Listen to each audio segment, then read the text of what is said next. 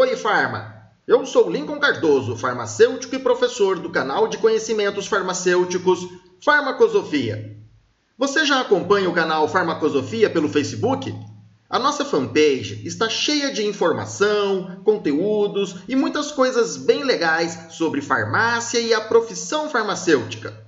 Então, visite a nossa fanpage em facebook.com/farmacosofia e curta lá o nosso conteúdo e compartilhe com seus colegas e grupos de farmacêuticos. Vamos começar agora mais uma transmissão de podcast aqui pelo canal Farmacosofia. Quer saber? No último episódio da série sobre serviços farmacêuticos, eu falei sobre o serviço de educação em saúde.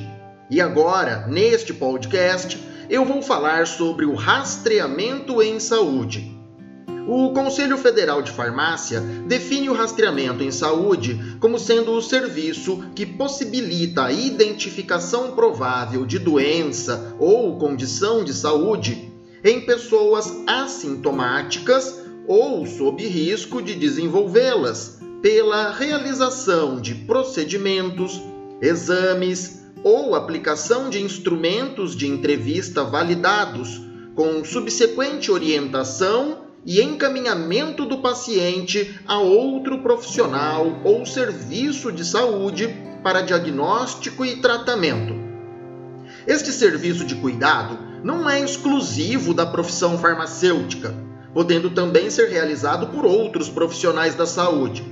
Mas, considerando a ampla relação de contato entre pacientes e farmacêuticos, este serviço tem muita importância para a identificação de doenças não diagnosticadas ou subdiagnosticadas no atendimento diário em farmácias e drogarias. É importante destacar que sempre que ocorrer a identificação positiva de uma condição de saúde classificada como distúrbio maior, o paciente deve ser encaminhado a um médico para o devido atendimento, diagnóstico e tratamento.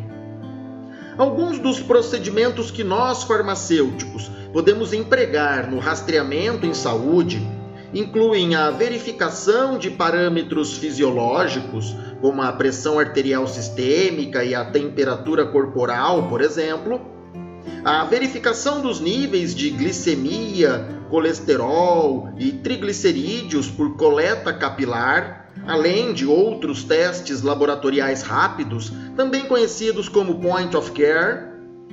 Também podemos utilizar medidas antropométricas, como a determinação da altura, da massa corporal, o índice de massa corporal e o diâmetro da circunferência abdominal, além de avaliações anamnésicas, por meio de instrumentos validados de entrevista farmacêutica eu faço questão de destacar aqui que o serviço de rastreamento em saúde não deve ser realizado por farmacêuticos com a finalidade de diagnóstico. Os casos que não se classificam como problemas de saúde autolimitados, também chamados de distúrbios menores, devem ser prontamente encaminhados a um médico para as devidas providências. Ah, o encaminhamento de um paciente a um médico ou outro profissional da saúde é um procedimento prescritivo. Portanto, deve ser documentado por meio de uma prescrição farmacêutica e também pela emissão de declaração de serviços farmacêuticos, com a devida orientação do paciente em cumprimento à legislação vigente. E então, Farma, você já faz o rastreamento em saúde com seus pacientes aí na farmácia ou local de trabalho? Responda isto para mim aqui nos comentários. E não deixe de curtir este podcast.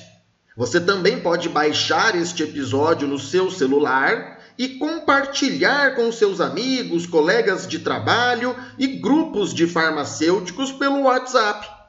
Até a próxima transmissão de podcast aqui pelo canal Farmacosofia. Quer saber?